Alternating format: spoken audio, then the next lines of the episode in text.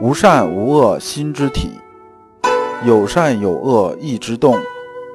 知善知恶是良知，为善去恶是格物。各位同道，大家好，我是老刘刘长志。您现在在收听的是由老刘播讲的《传习录》通俗讲解。老刘说心学，带您领悟心学入世的智慧。各位同道，大家好，今天我们继续讲解《传习录》。今天的题目是治理国家的关键是什么？对应的《传习录》章节是一四二。我们呢还是带着问题啊来听这一讲。这个问题啊有两个，一个问题是治理国家的根本是什么？二生而知之的真正含义是什么？因为一四二下呀，就是致顾东桥啊，这个书啊是最后一封信了。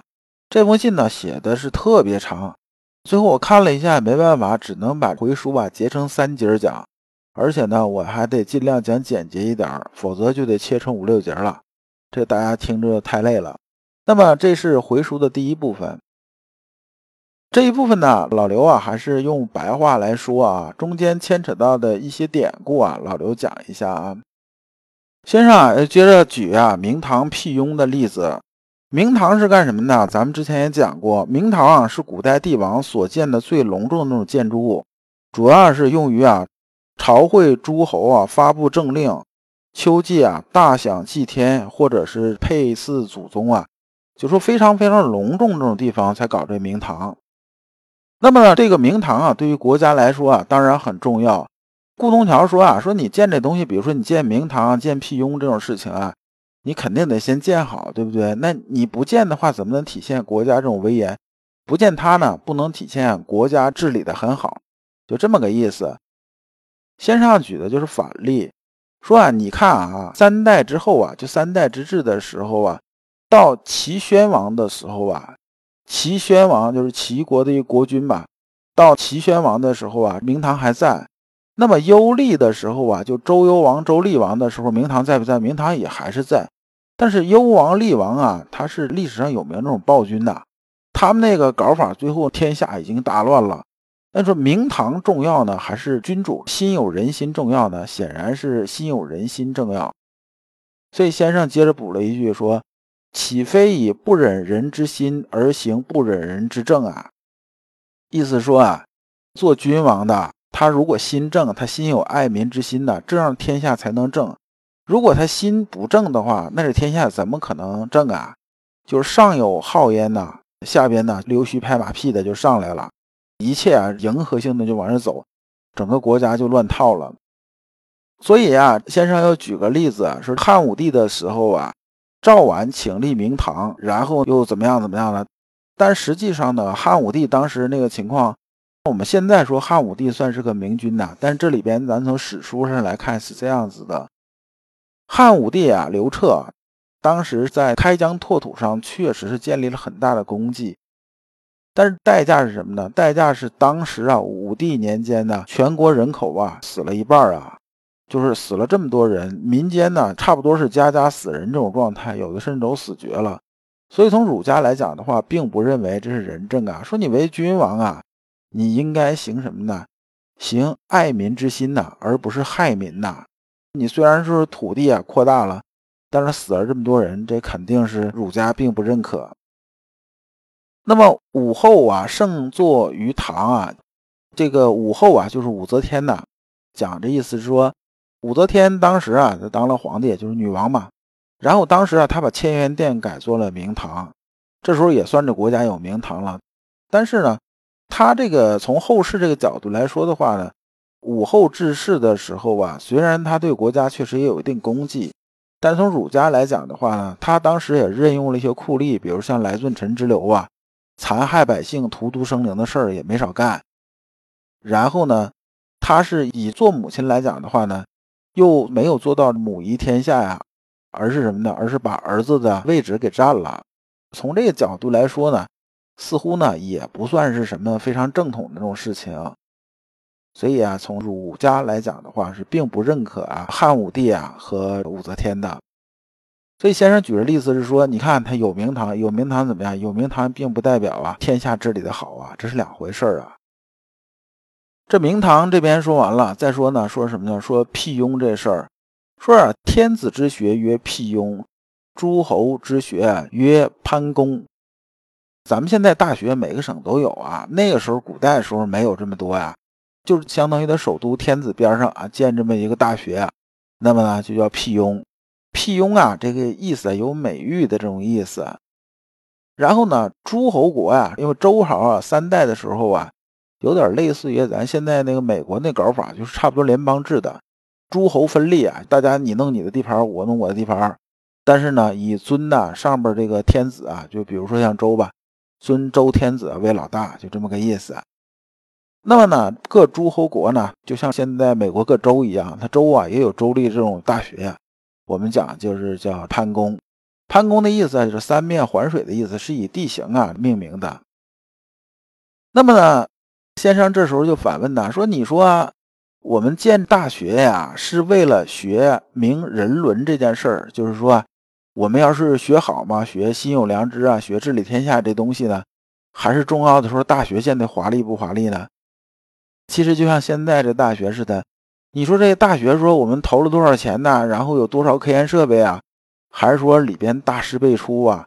这哪个更重要一些？那显然是大师辈出更重要一些。”所以啊，先生讲到这儿，归根结底讲的就是一个意思，说啊，我们呢，世界啊是由人来组成的，就社会是由人来组成的，所以啊，只有把人心治理好啊，才是第一要义，其他呢都是延伸出来的，就有形的东西都是延伸出来的。所以他引了孔子一句话，孔子说：“人而不仁，如礼何？人而不仁，如乐何？”意思说呢。我们呢做礼乐啊，都是为了让德行啊推广的更深远一些，就是有教化的作用。但如果根本这个德行啊都没有的话，那你做这些东西又有什么用呢？先生啊，接着往下这一段引了曾子的话，还有就是以其其政啊，以及啊三代的时候，就是尧舜禹的时候啊这些事情，核心呢讲的就是这一个意思。因为每个典故都扯开了讲的话，大家听着是比较累的。他讲的意思说什么呢？是说啊，我们治国的时候最首要的东西是什么呢？作为啊天子来讲，就是作为老大来讲呢，心呢是要放正，有爱民之心，有天下为公之心。这样的话呢，国家才可能治理好。而下边这些人呢，无论是西也好，还是包齐也好啊，还是雨季也好啊，是这些人呢，当时都是非常有名的，就非常牛的这些人嘛，就某个专业方向都是非常厉害的。那么呢，他知道一个专业方向可能就可以了。就是说呢，我们先先放正了，那某个方向有专精，我们就把专精方向应用于什么呢？应用于造福社会、造福人民。那么这个社会啊，他就理顺了，而不是说过于强调说这人技术有多好，这人技术再好，化学学的再牛，是不是啊？结果他就造冰毒了，那不就没有用了吗？就说你技术好，首先得心正，心正是放在第一位的，其他呢都是术层面的东西放在后面的。这就是先生一直讲的什么呢？讲的我们呐修圣学这个东西啊，它只能向内求，不能向外求。而做人君也好啊，他也是同样的道理。就说给人当老大，那也是要向内求的，得天下为公，得爱民如子。国家才能繁荣昌盛，才能一切关系理顺，它才是个良性发展。关于啊封禅这个事儿啊，先生啊又讲了一下，说封禅这事儿基本上是尤为不精啊，意思说基本上比较扯淡。刚开始的时候还比较正经，等到后世的时候，往往这些溜须拍马屁这帮人呢，为了是媚上啊，然后就不断的跟上面说，哎，你的水平可以了，这个拍马屁嘛，就这么个意思。所以这里边呢讲了一个人呢，就是司马相如啊。司马相如这个人呢，大家可能知道他第一件事就是喝那个卓文君那点事儿嘛。人呢都有什么爱好嘛？是八卦新闻满天飞，一飞飞了几千年啊，就这么个意思。那么呢，当时司马相如在的时候啊，给汉武帝写了一个东西啊，叫《封禅文》呐。而司马相如这个人呐，措辞啊，写文章的水准非常高。所以当时封禅文呐写的是非常不错的，但是后世人呐看到这封禅文的时候，第一感觉是这东西啊写的确实不错，有文采。第二人说这马屁精啊，笑话他是马屁精的。那么至于等到后面那些东西啊，关于风扇这些事儿啊，基本上大略吧，意思也就这样子。所以这里边呢，先生最后引了《论语》的话呀，作为这一小节的这种总结，说：“生而知之者，义理也。若夫礼乐名物，古今事变，亦必待学而后有以验其事之时。”这里边讲啊，礼乐名物这事儿啊，咱们在上篇时候讲过这事情。那么先生这里边讲的意思是说什么呢？是说生而知之这事儿啊，你是没有办法知道礼乐名物这些事儿的，这是不大可能的。圣人生下来的时候啊，那也是小时候是一把屎一把尿养大的，那小时候也都是从三翻六坐九爬这么过来的。他一生下来之后，马上就什么都懂，然后一看人打仗，马上就会；一看人家怎么着怎么着，什么都明白了。这是不可能的，这基本上就纯粹忽悠了。那么呢，圣人呢，生而知之什么呢？生而知之就是义理啊，就是我们讲什么呢？讲天理啊，落在人心上，就是人之天性这个东西啊。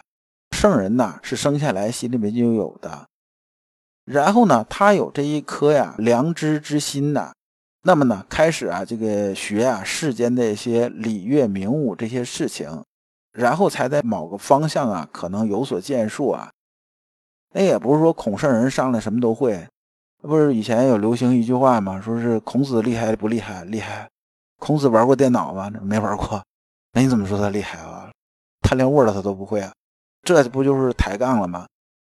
但是呢，咱们讲圣人呢，他牛在哪儿呢？就是因为啊，他这个德呀，他心里边这个天理啊。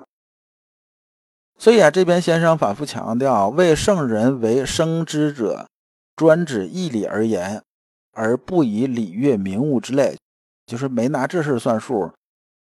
那你不能说这个人呢，他是圣人好吗？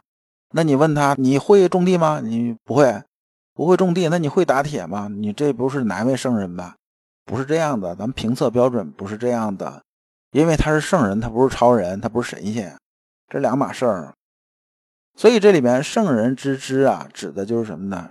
专指的是义理，不是礼乐名物这些事情。现在这些学者啊，学圣人的东西呢，往往是什么呢？不是学他根本那个心有良知这件事儿啊，就是心里边这义理，不是学这些东西，而是学什么呢？学你看圣人都做什么事儿了？学这些东西，这个是舍本逐末了。也就是说，先生讲的说，你这么一搞法啊，就是把本塞源之论呐。把本就是什么呀？一棵树啊，根是本呐。我们把树根去掉了，树还能长了吗？塞源就是说啊，这个塞啊是塞子的塞，源呢就是水源的源，就像一个泉水它涌出来一样。你拿个塞子直接把源头哎给它堵死了，那下边怎么还能有活水流出来啊？那么上边这一讲啊，我最后总结一下，因为文字也比较多。阳明先生说啊，事物的外在表现形式是千变万化、不胜其烦的，就算是圣人呢，也做不到全知全能，何况我们这些啊平凡人呐？那我们不去虚心学习圣人具备的东西，反而啊去追求圣人呢无法通晓这种东西，这本身呢就是舍本逐末的事儿。所以啊，阳明先生啊，就通过对朱熹啊的这种反驳，说所谓的圣人生而知之啊，这个生而知之啊，他又延伸解释一下，生而知之指的是义理，不是礼乐名物。而这里的义理啊，就是我们前面反复提到这种良知。而圣人知义理啊，自然还是指他们能治其良知。我们之前也讲过良知和治良知的关系，良知是有。但是啊，治良知得是你能做到才算是治良知。所以啊，学习圣人就是说学他们治良知，而不是留在外面的这种礼乐名物这些东西。啊，当然啊，阳明先生这意思不是说啊礼乐名物这些东西不重要，而是说如果你丢了治良知这个灵魂呐，礼乐名物这些东西啊，就是泥塑的菩萨，它只是一个空壳而已啊，它没有用处的。那么我们呢，要什么呢？要以致良知啊这个思想做主导，才能焕发出啊我们学这些礼业名物啊它的应有价值。就像我们学门技术学得很好，那么我们技术是一门双刃剑的。那么双刃剑呢，我们究竟是拿它来害人呢，还是拿它来造福世间呢？那么呢，主要看我们的心，也就是说，这把剑是握在谁手里边。那么我们评论这个人是好人还是坏人，是尽善事还是做恶事呢？也就是看他这个人心怎么样。这心呢，如果是充满良知的，那这人做出来的几乎百分之百，他就是好事儿。如果你不知道如何进入心学殿堂，如果你在为人处事时经常左右为难，如果你在入世践行时经常茫然无措，那么你可以加老刘的微信。老刘的微信是老刘说心学的首字母加三个六。老刘为你答疑解惑，带你趟过晦涩的暗河，到达智慧的彼岸。那么这一讲啊，我们就讲完了。下一讲啊，讲修心的基点是五轮。感谢诸君。